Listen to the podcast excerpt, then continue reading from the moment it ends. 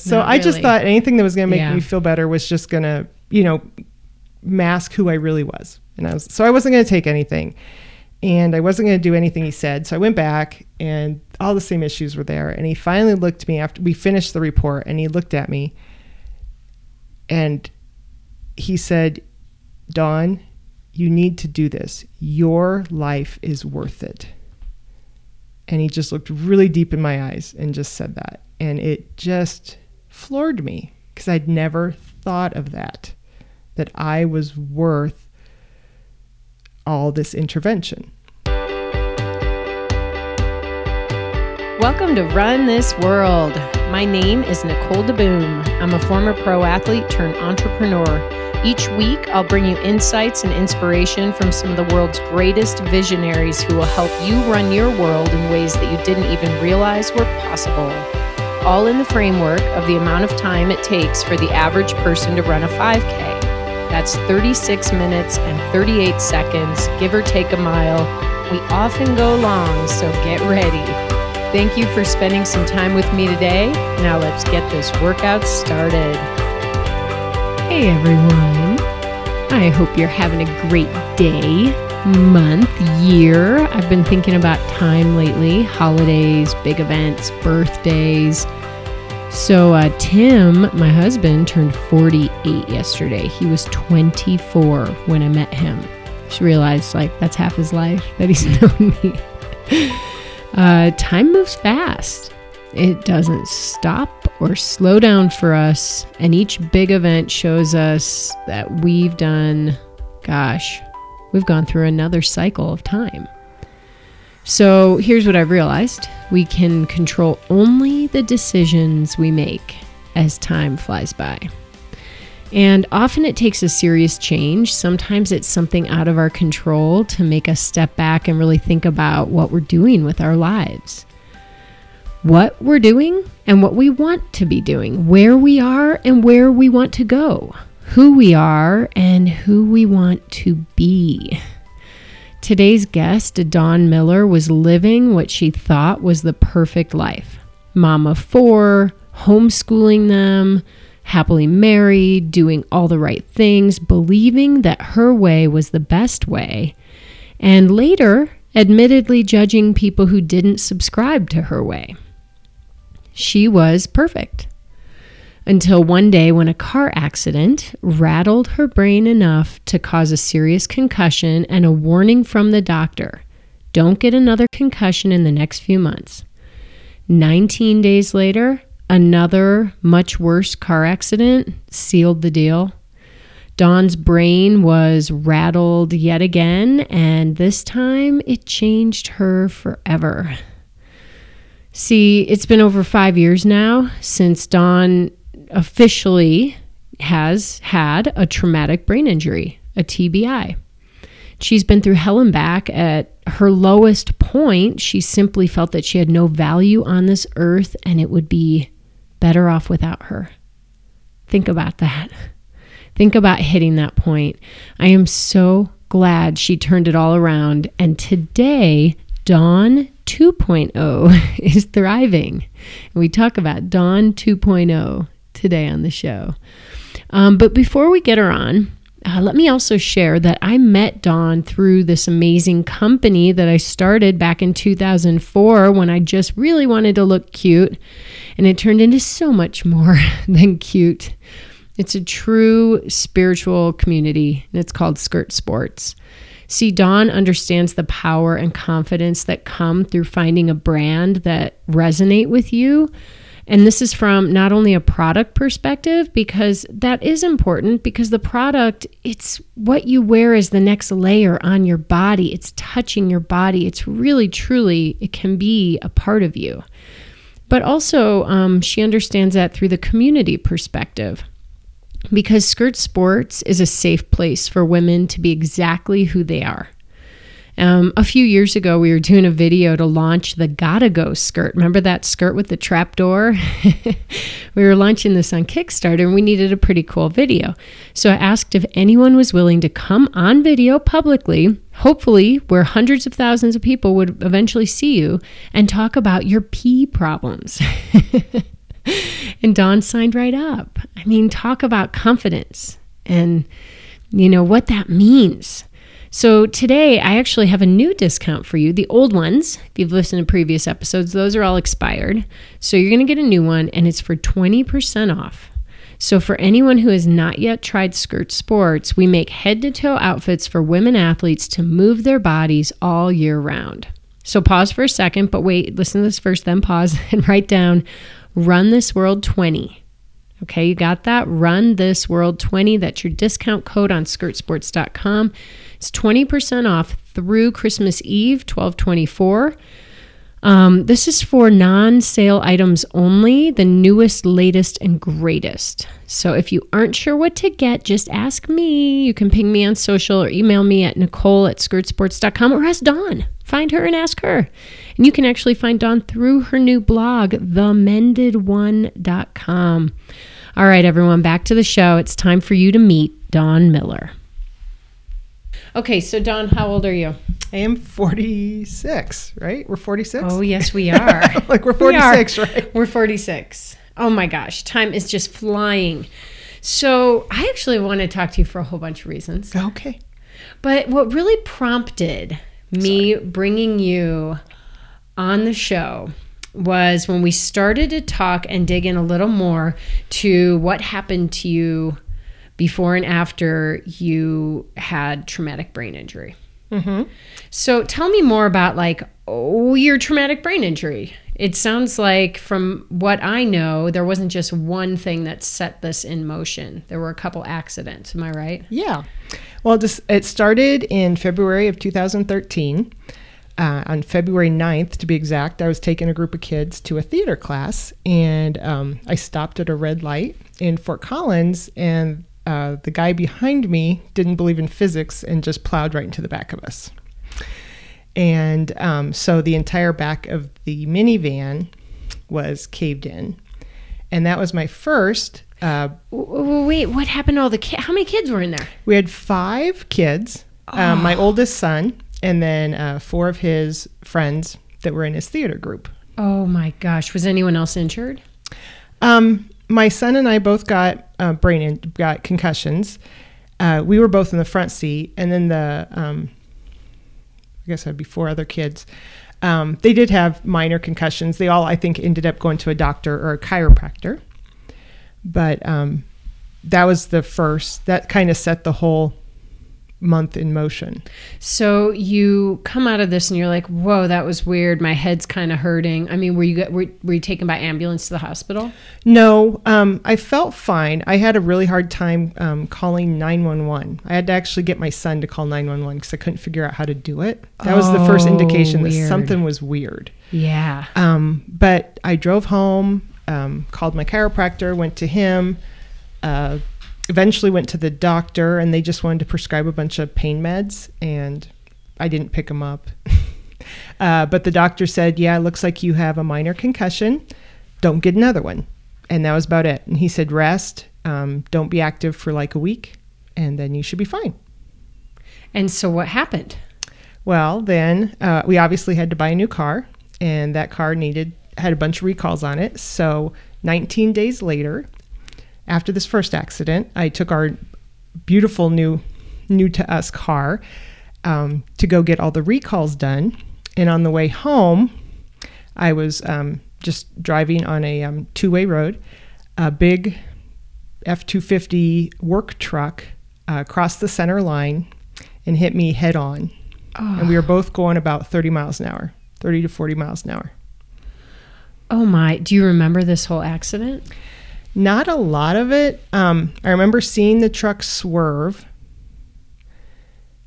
and I I remember um, the smell of smoke because I honestly that which happened. Actually, I didn't find out till months later. It was the um, airbag that went off. Oh, but I thought the car was on fire, and I was pinned in the car, and I was I truly thought I was going to die. I thought I was going to burn up. Oh my gosh. And so uh, you're in another state of being, obviously. Yeah. Were you like, did you feel like you were in the outside looking in, going, oh my gosh, I'm going to die in this car? Yeah. I, I felt like, you know, they have those. Um, they say, you know, you kind of have one of those your life flashes before you moments, and I did. I really thought I was going to die. I thought that was it. Um, what happens in a life flash before you moment? What flashed? Just my kids' faces and my Oh. husband, and just um, I was just ready. I mean, I guess you just had to make peace. You know, I'm like, I didn't. I was panicked because you know who wants to burn, and I was thinking that the fire's going to start coming because that's all I could smell was fire, um, which was gunpowder, I guess. But um, it was just, it was extremely, and it felt like I was there forever. Um, a, a wonderful woman ran up to the car, and I gave her my. For some reason, I had my cell phone. Um, I had no idea who to call. I knew my husband was in jury duty at the time, so I knew Oh I couldn't be reached him.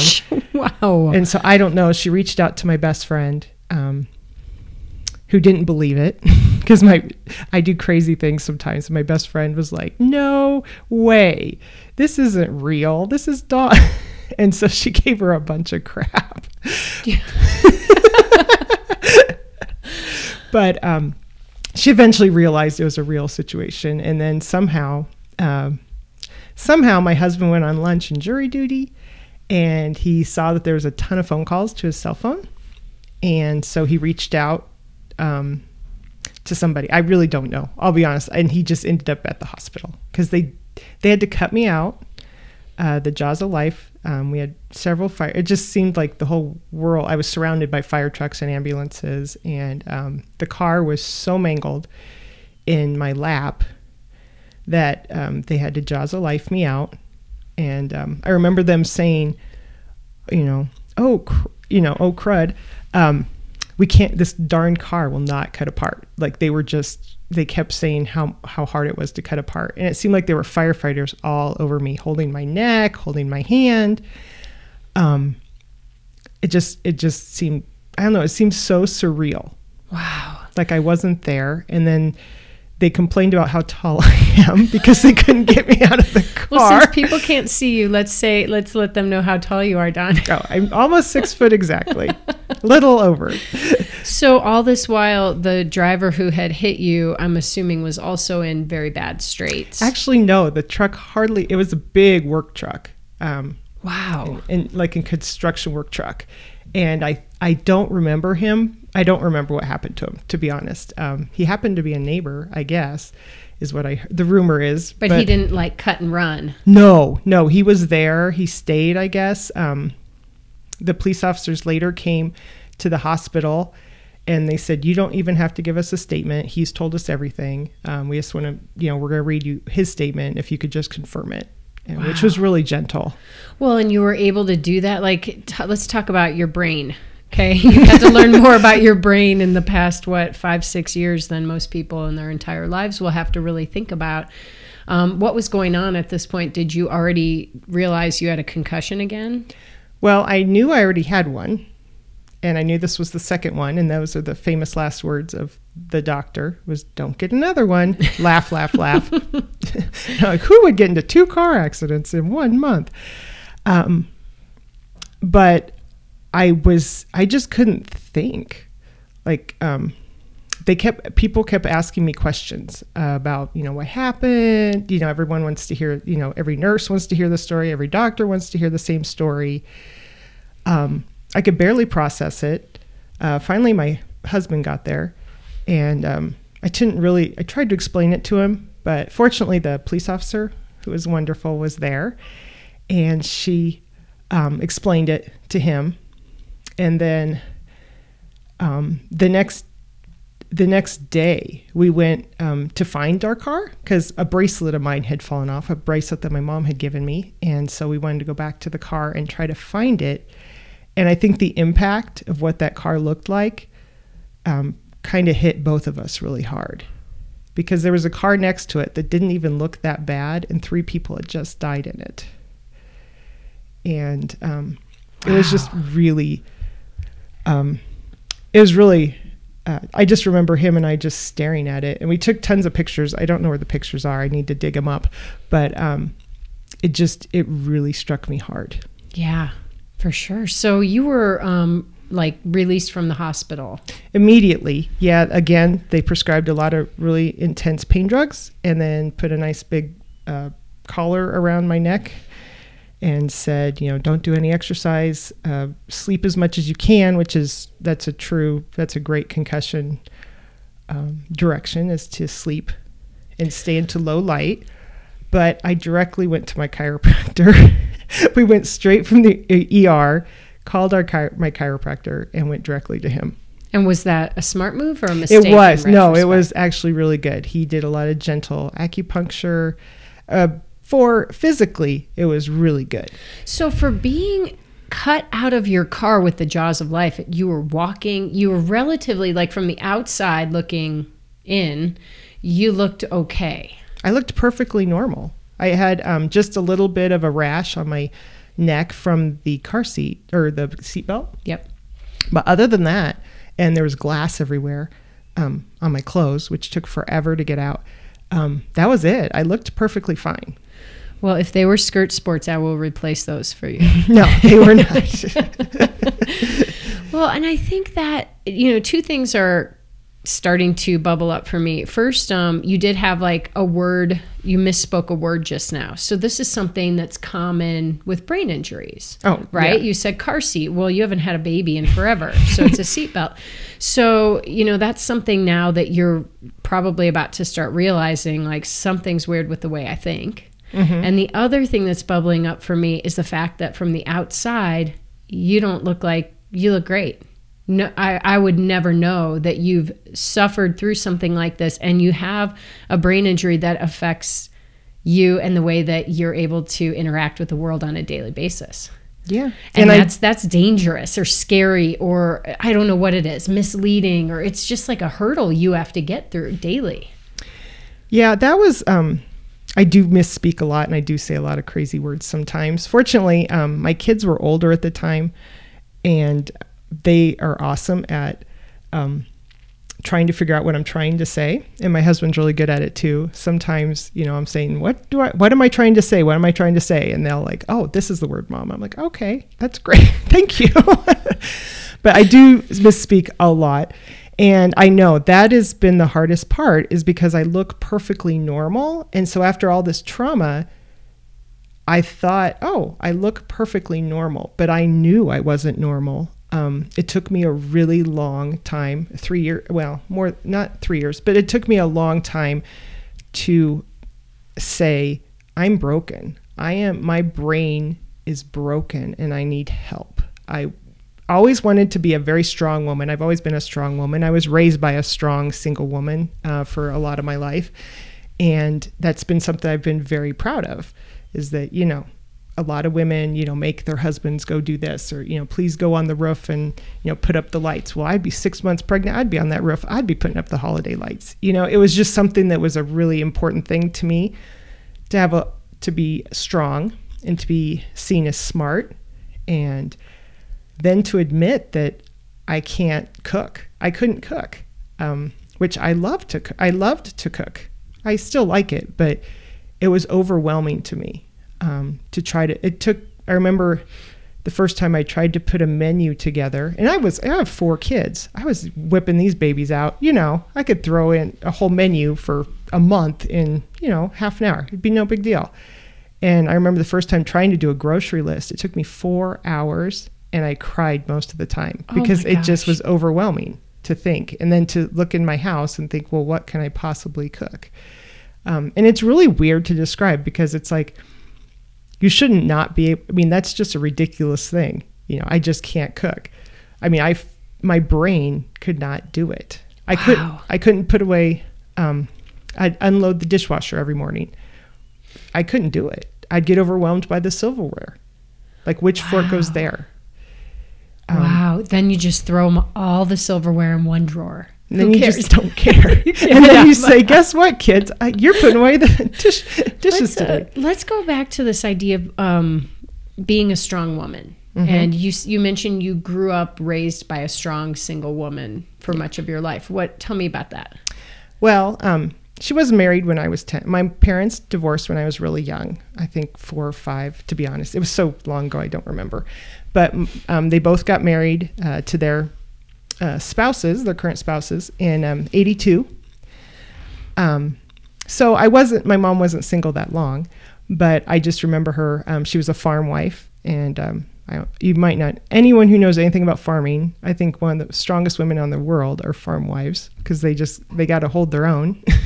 wow, that's cool. So where did you grow up? Iowa. I'm an Iowa farm girl. Yep. And so, uh, Is is anyone in Iowa not a farmer? no, well, yes, there are plenty. I should say that if there's lots of Iowa people Just listening. kidding, you guys. All right. So, um, so you got uh, early on the seeds were planted that like holding your own and being strong was really important. Yes. And so this happens to you. And so before this, tell me about the dawn before the two accidents in 19 days. Like, what was she like Oh, Dawn 1.0. She was a mess. Uh, at the time? Did you the- think she was a mess? no, at the time, I thought she was perfectly delightful. um, she was very self assured, uh, very strong in her convictions, uh, very just a, s- a strong personality. I would like to say I was kind of outspoken. Um, I was I had homeschooled for 13 years at that time, which was delightful, and I don't regret a second of it. But very set in my ways. Now looking back on it, I would say I was pretty judgmental. I was pretty much. Uh, I was pretty privileged, to be honest. I, I've had an incredible life, and I don't think I recognized my privilege, which seems like a, a code word now, but I didn't. I didn't rec- I wasn't very gracious, I'll be honest. And I generally just hung out with people who were exactly like me. And I put up a lot of airs. Like I wasn't the real person. Like I wanted to impress people, um, especially in the homeschool world and the the world that I hung out in. Um, you know, I just wanted my kids to be better than everybody else's kids, and um, I just felt like we were. I was trying to put on a show most of the time. Wow, that's a lot of pressure. Yeah, You're like every day you wake up and uh, now I've got to act. I've got a day full of acting to do. Yes. Wow, but at the time that's your life. So maybe you're not realizing that that's what you were doing. no, I felt like um, that's what you did. You know, you were. Um, that's how everybody was. You know, you just were working to be the best you could be in. Um, and I guess that's what you always are, but this was more in an inauthentic way. And this is something that you may never have seen about yourself had you not come out the other side having a life-changing incident. True, true. It's You- it's a yeah. It's a tragic blessing, but it's a huge blessing. Do you think the fact that you were surrounding yourself by, as you mentioned, like people just like you, Mm-hmm. was that perpetuating this? Yeah, I mean, it really was. Um, you know, you're obviously you're drawn towards people that are like yourself, and the homeschooling is not easy, and so it just got, you know, you want support, and so that's all I did. That my whole life was homeschooling, and you know, I was leading a homeschool group. Um, I just I was doing it with wrong intentions. I think I was doing it because I wanted my kids to be better than everybody else's kids. Even though I Yeah. wasn't I didn't start homeschooling because of that. But I think by that point I just wanted my kids to be smarter, stronger, faster. No, not necessarily that, but smarter, wiser in the world. And um, I didn't have the right intentions at the time. You know, uh, I've never actually talked much about homeschooling on the podcast. So maybe let's take a little detour for a minute. And why? Why homeschool? Well, it started when my four year old um, was reading on his own dinosaur books with massive words. and no one knew. Um, this was after I had my second son, and um, it wasn't. Monet- it was easier for me to um, stay home with two kids because at the time I was a social worker at a nursing home, and that's not the big bucks. And so to put two kids into daycare, it would actually cost us money. So I was able to stay home and he was reading. So I, I think it's a probably it's the daycare he was in. He was in a really good daycare. And um, a doctor happened to mention to me, um, you might want to homeschool him for kindergarten because, you know, he's already doing all this stuff. And um, I'd never thought, I mean, we'd kind of thought about it because we knew a lot of kids that had been homeschooled. And we didn't live in the best school district at the time. And so I said, let's try this for a couple years. Well, a couple years ended up being, you know, 16 altogether. All your kids. All my kids um, for a while. Um, and it just got to be, it's kind of a lifestyle. It's more than, you know, you don't turn it on and off. It's just you're with the kids and you're learning. And um, I loved it. I loved every minute of hanging out with my kids all the time. Um, it just it got to be a lot of pressure. There's a lot of pressure there sometimes. Um, again, you know, oh, you're teaching your kids that math. Well, you should do this math because it's better. And um, I'll be honest, I wasn't. I, it took me a long time to be um, strong in what I found was worked for our family.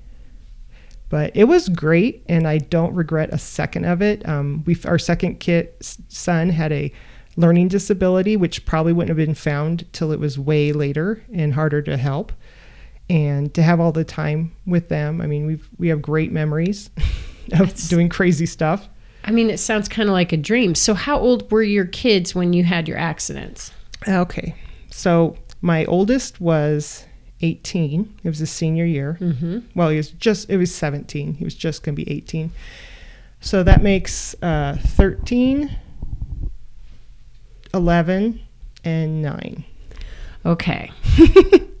so you're in the middle of homeschooling the youngest, right? Mm-hmm. Who's still in like elementary. Yeah. Through middle and high school. This happens. So I want to I want to come back to homeschooling, but now I'd like to go through what happened in the next like 6 months to a year after the accidents when you started to realize what was really going on and how you and your life was changing? Um, to be honest, I tried to play it up like nothing. I tried to, you know, I was really good at let's just fake it. This will go away. This one will go away. I'm sure it will go away, right? Um, because concuss, you know, people don't, um, they don't suffer from concussions the rest of their lives, right? I think that was my, uh, my conclusion. Um, but I knew something was wrong. Um, we just really had to. Fortunately, I have an amazing husband, and um, I cried a lot. I had a lot of crying. I think for the first, the three years, first three years after, I cried most of the time. Were you a crier beforehand? Not really. I'm not much of a crier, but I cried constantly. Wow. I slept a lot. I did the best I could to homeschool. Um, you know, it was towards the end of the year, so you know, Feb- we were always done at the first week of May. So we just kind of limped along and did we could all we could. My son was grad my oldest was graduating from high school at this time and so um, we had a bunch of parties to plan. So I just kept going forward, um, leaning on my husband a lot more. But you uh, were sad. I was oh yeah, I was highly depressed. I was overwhelmed. Um, were you like feeling helpless? Like i don't know what's wrong with me. Why am i feeling this way? Or did you know? Had you been counseled or had any you know medical support to help tell you like this is normal you're going to be different? No actually um, because i got such a curt answer from the last time i went to a doctor um, i didn't go back and the only thing they were going to give me at the ER was a bunch of you know tranquilizing kind of medicines, and I I knew I had a half marathon in six mo- in six weeks, and no one was going to keep me from that because I paid money, and I just knew that. Um, I guess I just thought we could figure this out. You know, we're smart people. We both have college degrees. We'll figure this out. We just have to limp along for a while. Everything will come back. And that and I was. I, I just got more and more depressed after all the fun activities. Um, you know, after graduation and all those fun activities went along, and the next year of homeschooling was going to start. I, and obviously I couldn't cook, so we were, you know, Dan would come home and he never knew what was going to be on the table. It could be a bowl of rice. It could be cereal. I don't think I had cereal, but I know I remember thinking about it. it could be I ordered pizza. It just I couldn't get around it. The the daily grind of being, you know, a stay-at-home mom was overwhelming to me. Um, Okay, so you mentioned um, leaning more on your husband. Like, did your relationship go through times of strain? yeah, a lot of strain. Um, and I don't know so much for him. We don't talk a lot about it. Um, every so often we do, but it's mostly me talking because he's not a big talker. Um, but there was, it took three years. I really dreamed of, um, and I've told you this, of um, ending my life for three years, very intensely, wanting to die, wishing I would have died in that car accident, mad at God because I didn't die. And I think it was more because I felt like I was broken, which is a huge word in my life. I was broken and I was unfixable because you can't fix your brain. And I this wasn't what Dan had signed up for. He didn't sign up to have this wife who needed, you know, who couldn't find words, who um, for a long time I was attached to him. I wouldn't go anywhere without him because I felt like if I said the wrong word, I could look at him and he would say the right word um, I felt really uncomfortable. And I'm an extrovert and he's an introvert, and I love being with people. But I was scared to be with anyone because I thought, well, they're going to think I'm stupid. And I can't deal with people thinking that I'm not smart because I'm a housewife. And so you get the little tilt of the head when people when people ask you what you do for a living you know, oh, you're a stay at home mom. And they always kind of, and a homeschooler to boot, they always kind of tilt their head to the side. and, so they're judging you? Yeah. And so the wow. last thing I needed was to also have people think that I was not smart and I was incapable. Incapable, incapable, whatever. Anyone would screw that word and so I was really afraid to leave my, to be with people other than a few choice people and I just I knew the kids would be better because I have within a couple years we tried to uh, not homeschool like I th- put one in school. We had graduated one and I put one in school and I tried to homeschool the other two and that didn't work for a year. So then we put eventually within 3 years we'd had all the kids put in school and that was our goal was to always homeschool at least through middle school. So then you felt like a failure. I felt like a complete failure to my children. And then you're what are you doing during the day? You don't have that distraction either. Yeah. Right. So So were you wallowing? Um I was for a little bit. Um, the time we finally had put, decided to put them in school, um, I was I finally was able three years three years into it. I was able to be really honest. I find a doctor I like, and be really honest. It was the first time I was able to say, I've really just dream about suicide all the time. And it wasn't because I want to die, it's because everybody else would be so much better without me. I'm a burden to everybody because I'm ridiculous. I can't even say the right words. I'm in my 40s and and I was scared that I was going to, you know, have, develop early onset dementia or something. So, how did it feel the first time you said that out loud to your doctor? It was scary. It was super super scary. Because the risk of saying it out loud is what? Because she was going to write something in my chart. And then it's there. And then it's true. And i didn't want it to be true. I didn't i didn't want to be um, labeled with mm-hmm. you know brain injury permanent brain injury um, word searching problems you know can't organize i mean those were things that not to mention depression and suicidal yes, especially thoughts. yes. And who wants to have that down no. on their chart that they're suicidal? No, I know. But for people listening who have struggled or may struggle or are in the middle of something, what's your advice to them if they're in the heart of it? Admit it. Do it. Say it out loud. Do it. Say it out loud. Who say do you out. say it to? Find somebody. A doc- anyone you can trust. Anyone that you can trust. I couldn't tell anybody, even my best friends my I have two friends that are just dearest to me in all the world and they've walked me through this. They didn't know me. It's funny because my friends before the accident aren't really my friends after the accident. Um and it's I'm just such a different person. Wow. Um, and so did you ever tell your husband? I did in little ways. Like I, you know, You thought you were telling him, but he. I thought I wasn't telling him. this happens a lot. I'm sure other people don't have communication oh, issues. nobody. but I thought I was kind of telling him, but um, I was obviously trying to um, gloss it over because who wants to say that, especially to a spouse, someone who loves you? Um, it was really hard. But to say it out loud, finally, to a doctor, it was it was very freeing, but it was extremely scary, extremely scary. Wow. But it helped you move forward. It did. Um, he was really gentle. Um, he was a neuropsychologist. And uh, basically, I was there so he could write a second report. So basically, we could start the proceedings to get the legal issues t- started taken care of.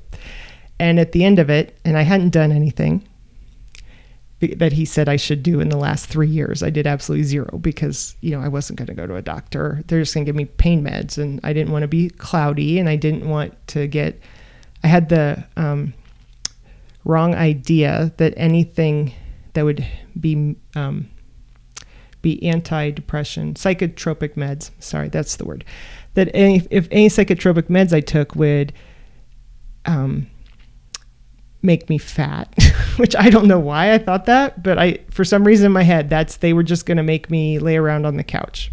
Got and it. I was like, I'm an active person. you would lose your drive Yeah, and I had just started running because you like thought three- you'd just be high. Because I think of like yeah, I just psychotropic. I'm like you just laying around like on a trip. yeah. So Not I just thought anything that was going to make Yeah. me feel better was just going to, you know, mask who I really was. And I was so I wasn't going to take anything.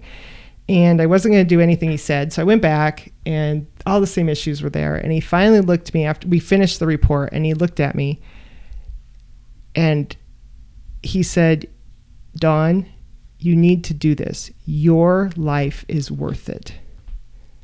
And he just looked really deep in my eyes and just said that. And it just floored me because I'd never thought of that, that I was worth all this intervention. Wow, that's powerful. And so I went home and um, showed my husband the report and said, you know, we don't have. uh, For some reason, I thought there was only a three-year window, but it there wasn't. And so um, my husband did some research, found a doctor I liked because I had such a bad experience with that one doctor, and um, she happened to be an amazing woman that I absolutely fell in love with, also from Iowa, and who I knew I could love. Go Iowa. Go Iowa. And um, I was just really honest with her. And I told her all the dirty details. And she was like, I'm going to get you the best neurologist and we are going to set up a plan. And within probably a month, they had me, um, it was, they were both runners, they were both active. And so they understood my concerns. They understood my objections. They understood that, you know, I'd rather do it naturally if I could. And so they didn't do too much medical intervention. They let me do some, um, they, you know, didn't think the acupuncture was crazy. So that was great. And um, they set me up with cognitive therapy, which is brain therapy, which was wonderful, which was very scary to go into. Um, to, it was another way I had to admit that I was broken. But she was amazing, um, helped me. Not so much it was to help me, but it was to give me tools to survive how to organize my life now that this is what my reality is. And I think it was just admitting that this is my reality for the rest of my life. So we talk about like who you were before, and then you're now apparently you're someone else. and you refer to yourself as. Dawn oh. 2.0. And when this first came up in a conversation with us, you said something like, I used to be kind of a bitch and yell a lot, but my kids really like Dawn 2.0 better because I don't yell anymore. I actually had one of my children, and I can't remember which one, um, say I was much more chill. They, that was their words. You're much more chill. And um, I think that pressure of not being perfect, like I thought I had to be perfect and they had to be perfect, that pressure of them always being perfect, um, just kind of, it went away because I didn't have time for that in my brain. I had to just function halfway normally. And um, So perfection went out the window. So Oh. thank you, traumatic brain injury. oh, I know. There's a lot of. Bl- Unfortunately, there's a ton of. Bl- I wish I didn't have to have my brain rattled around uh, to learn all these great life lessons, but I did, and that's okay. So who are you today? What are you like today? I don't know. Um, you know, I'm a lot more loving to everybody. All my friends are of all the spectrum of the world. it's it's great. Um, yeah, I am so much more compassionate of myself and of other people. Um, a lot more joyful. I don't have time for a lot of, so you know, like judgment. If people are going to judge me, they can judge me. That's fine. Um, but I'm not going to really change my life because of that. Um, a good when I was working back in the day, a good friend of mine had uh, that I worked with had a bunch of tragedies happen in a year, and I was just asking Jane, how do you, how are you dealing with this? And she said, you know, you just, and it was just, it, work was very stressful at a nursing home, and uh, she would always say, just focus in the big picture the big picture. Let's not think of this small stuff. And so I really, I think I just embrace that a lot. Is just the big picture. You know, is this going to affect me in next month? And I can get into the minutia of life. It just like everybody, I really can. I can, you know, freak out, or I can just say, well, you know, in five years we're not going. In you know, two months we're not going to care about this at all. So what we're doing right now is taking people through a journey and they don't have to actually get in car accidents and have traumatic brain injuries to help them learn life lessons. They can potentially gain some insight from what you can now see looking back and I'm what I'm hearing is a big part of what's sort of blowing your mind is the fact that you just don't have time anymore for XYZ. Yeah, I just don't have brain power for it. That's what it is Let's just be honest. Yeah. you know i have brain power for certain things um, and then i don't have brain power for other things i get i get run down pretty quickly um, if i have to be really intense and um, and i just don't have time for that let's uh let's talk about a couple other things that shifted. So we went for a run not too long ago. Did we run or walk? We ran and we, We took our shirts off. We Oh, bra- yeah, we were- we we were- we did have bras on. we were very bold i don't run with just a bra on Although where i'm from No, no, but you might be soon because we have really good bras right now. have it on right now awesome. i love the new ones Oh, darn it. I missed that video. Okay. So by the end of this podcast, we'll be sitting here in our sports bras. Okay. But, um, you know, you had, we were talking about love yeah and what love is and what you thought love was. Maybe you can share a little bit of that conversation. Well, this really hit me once really hard. Um, a lot of my life um, ideas, life philosophies, um, and the changes that I have don't hit me until they're like right before me. And I'm like, wow, that's a thought that I'm thinking something different than I would have before. And so I was at one of those Women Run the World events that you um, have hosted at Skirt Sports that are amazing. And you had the amazing Ash Beckham. And if no one knows her, please, you need to look her up too. She's been on the podcast. Oh, she's done. Yeah, she Woohoo. has, hasn't she? Anyway, well then re-listen to her podcast. and um, she is a woman who was oozing love. She, I just couldn't. I was overwhelmed by the amount of love that was coming off of her, and that sounds really crazy, but and unless you meet people like that, you just don't get it. And um, being that she was she's a lesbian. She's a very unapologetic lesbian which i think all people should be unapologetic about their lives. Um, but she oozes love and she could be so so many different ways with her life experience um, which she had very bad life experiences. And um, i remember her specifically talking about ways that she was as a christian or the way christians treated her. And being you know raised in the church and probably very much like that many many years ago it struck me so hard that before the accident i was probably that person. I was probably that judgmental person telling her that she was going to hell and she was evil. And it overwhelmed me to think of that. It it broke me um to number one that that was me and number two that i would ever think that way with the philosophy of christianity which is basically love. And how it broke me to think that that was my definition of love at the time at back then was to basically love people but yell but in a way that they had to be like me. Like i didn't love you unless you were just like me and you were and i learned that now my philosophy is just to love people where they're at because who's going to want to change who's going to want to be anybody but who they are and more genuine than if you're being loved already? And um, that was just so clear in my head after talking listening to ash beckham and then um, just being broken in a way to look at myself and say wow that is awful. And um, so I walked up to her and I had to, you know, tell her I was that person. I'm not anymore. Um, but it just, I needed to tell her and ask for forgiveness for that. Wow. And so was it also as horrible as you felt about the past you? Did it, was there anything, did you embrace who you are now or feel better about who you are now? No, I, I felt a lot better about, well, and it really made me see hmm that um, the changes that had gone on and I don't know. I can't say it was. The, I mean, it could be the brain injury. You know, I. It's probably just because a big facade of everything I had carried around my whole life had to be chipped away, and I had to become the real, true, authentic, who I was and who I really thought. Because I didn't have time. I didn't have um, the brain power to be anything but. Yeah. Wow. That was a very. That was a great. I love that one. oh, Ash, we love you. Let's let's go out for coffee. I want to go. I haven't seen her since. I know.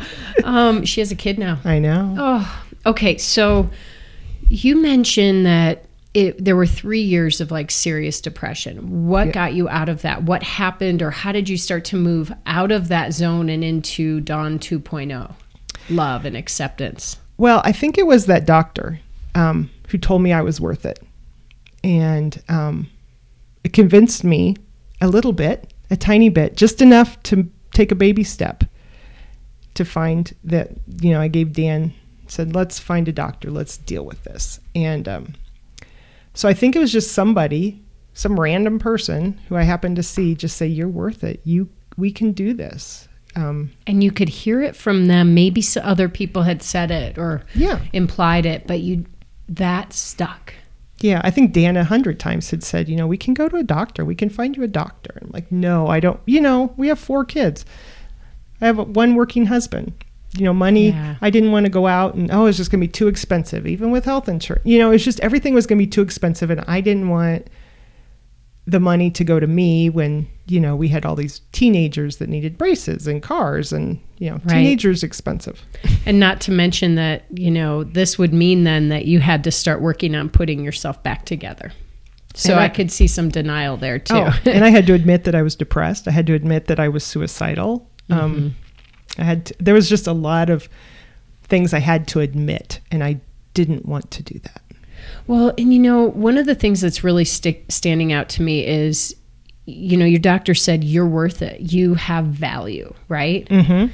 Well, part of the reason we waited a while to do this podcast was because you had some legal action that, yeah. you know, when you're in a situation like that, of course, you take and you couldn't talk publicly about what was going on. True. So here you have need to really embrace the process, the thought process that you have value and yes. you are worth you are worth it. But then when the legal proceedings came came through, what did that tell you, and how do you feel about that? Um, well, it told me that my monetary value, um, especially as a stay-at-home mom, is pretty tiny in the legal eyes which was really um, disheartening.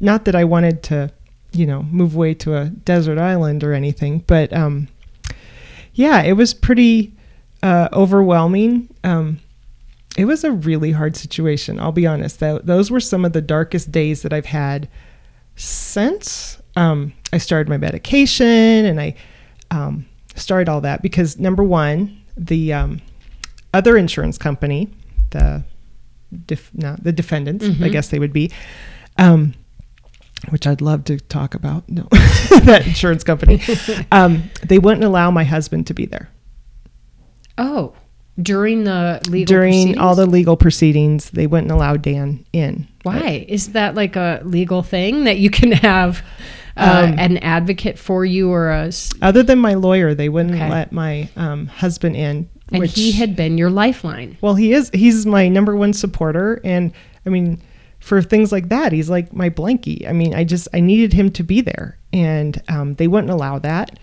So I was extremely stressed out, and when I'm stressed, um, I have a hard time with words, and um, especially during the mediation, because obviously we didn't want to go to court. Who wants to go to court? Um, the mediation was particularly tough um, without Dan there, and it just got to be a lot of you know well you don't do anything at home and what do you really do? And and i remember literally in the corner of our mediation room our lawyer had stopped our lawyer who was a good friend you know went out to get coffee or something. And i just sat in the corner and cried and cried and cried because i'd never felt so worthless in my life. And then the mediator came in and saw this and i was texting my friends you know please pray for me and you know this is not going very good. And i'm you know i'm feeling really low. And and uh is a the mediator was this old older judge a retired judge who was super sweet. And he said don't you ever think that your life equals any amount of money? This is just a silly deal. No matter what dollar cents or cents that they you finally get to you are so much more than that. Don't you ever think that.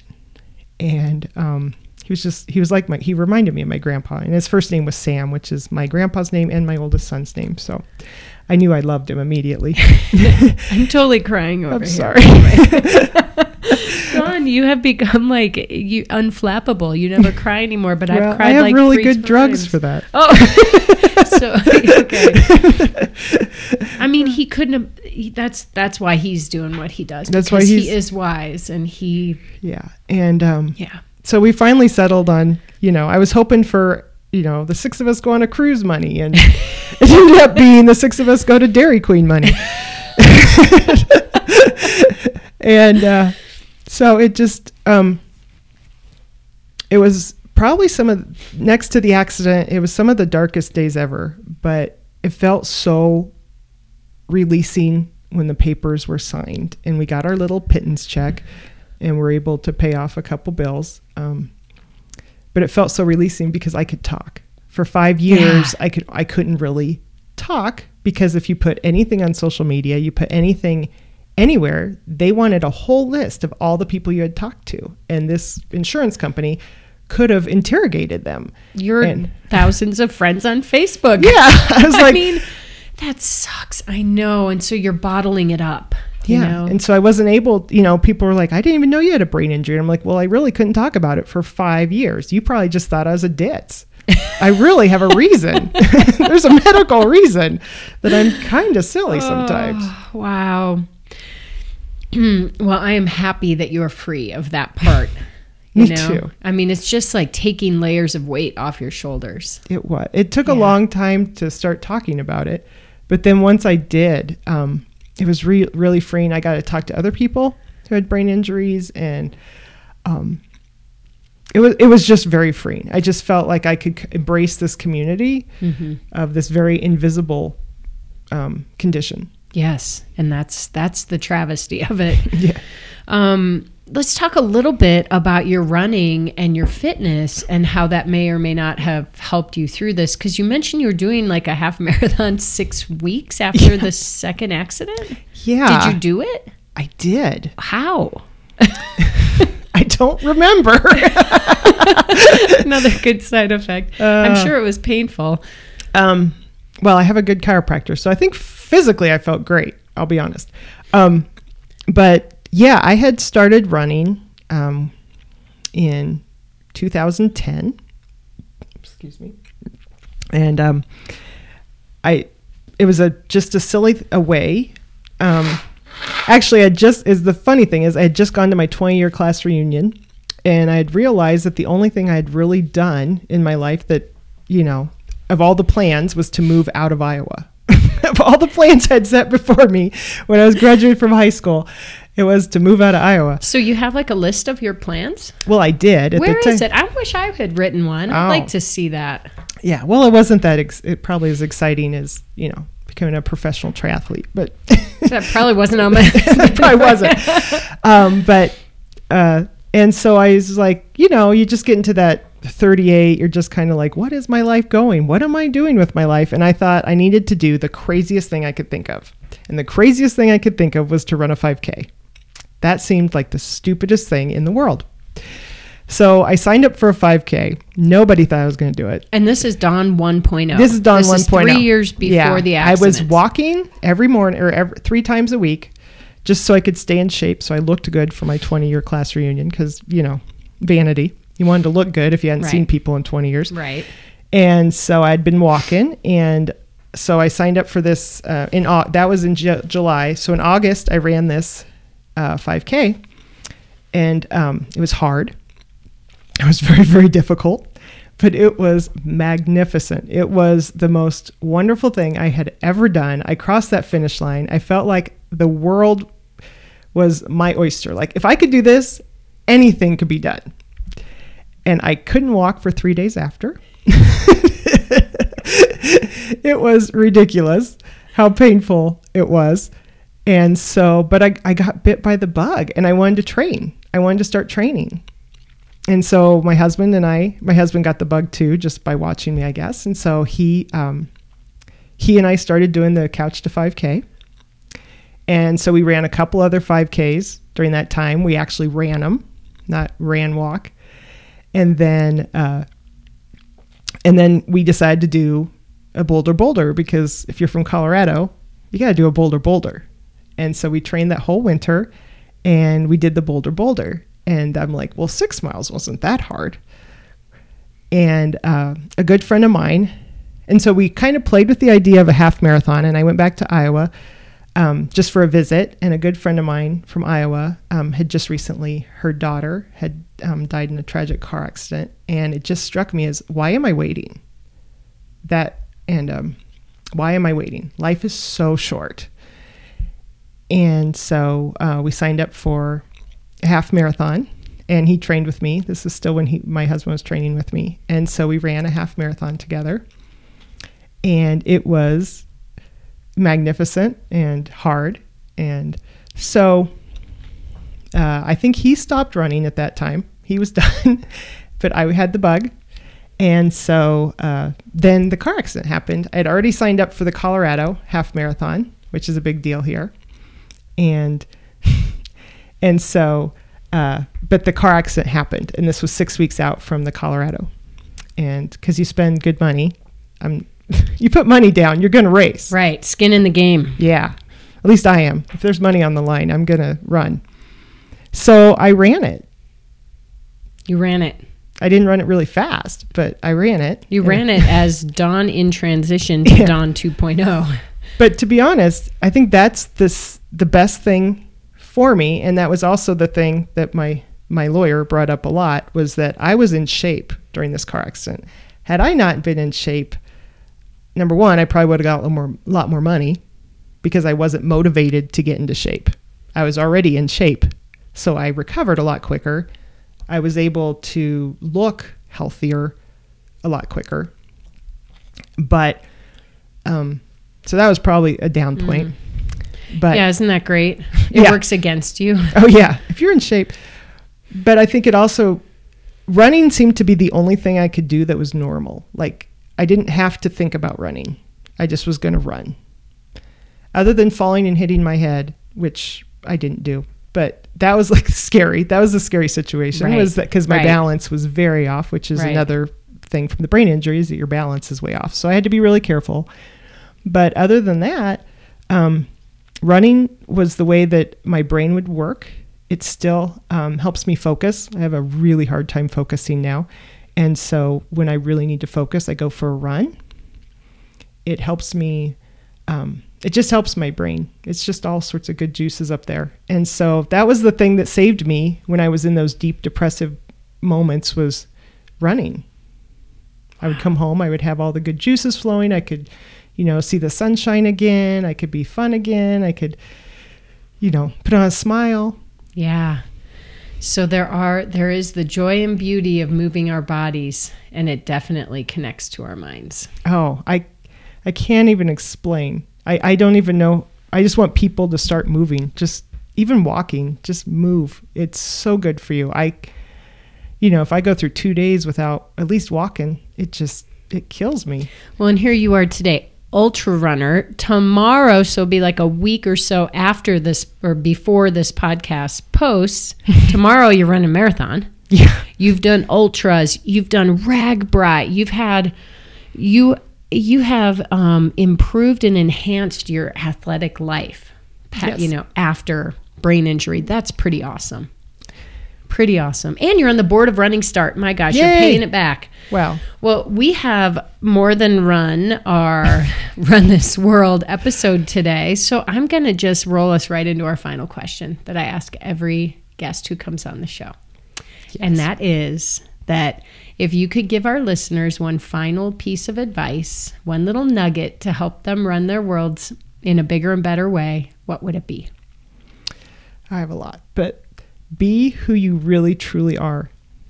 Don't shy away from it. Um, yeah, embrace who you really are, and you are worth it. You are worth loving yourself. You are worth taking care of yourself because you're going to be a better person to everybody else that you're trying to take care of. All those, whoever you take care of kiddos, husbands, spouses, partners, dogs, cats, they all need you to be you. And so you really you need to take care of yourself. Well, we are all grateful to have a little bit of Dawn Miller in our lives. So thanks for coming on today. You're amazing. you. And good luck. Go get them tomorrow. Okay. We'll post your results. Get some race photos. Uh, photos, not time. okay. We won't worry about that. all right, everyone. I am back. What a killer episode. Dawn is the best. Seriously, I know you know that. Just be who you really truly are. Dawn't shy away from that. Embrace who you truly are. You are worth it. You will be a better person when you take care of yourself. Straight from Dawn's mouth. Perfect last words. Don, I so appreciate you. This world is a better place because you're in it. Thank you for your vulnerability to talk about Dawn 1.0 with such honesty. I know so many people are relating to your story in so many ways. Keep telling it. And let's also report on Dawn's Blue Sky tra- Trail, Blue Sky Trail Marathon experience. The results are in, and yes, she finished. And as she said on social, you'll have to look her up on Instagram, up before dawn 13. I don't know, up before dawn something. Um, as she says, the trail was a killer. I fell and got a cut on my knee. Running with friends is so amazing. Well, guess what? We all fall sometimes and we get back up. And Dawn, you have gotten back up in a big way. So let's end this one on a high note. Um, and, and if you or someone you know is suffering from a TBI, a traumatic brain injury, please reach out. There are so many support networks for you to connect with. The toughest part is that this injury is invisible but causes so much pain and suffering in so many ways, not only with the person who struck with it, but for those around that person. You can reach Dawn through her blog, themendedone.com, or you can reach out to me, Nicole at skirtsports.com, or through my social media. All right, everyone, you know what time it is. It's time to get out there and run this world. Have a great workout, and I'll see you next week.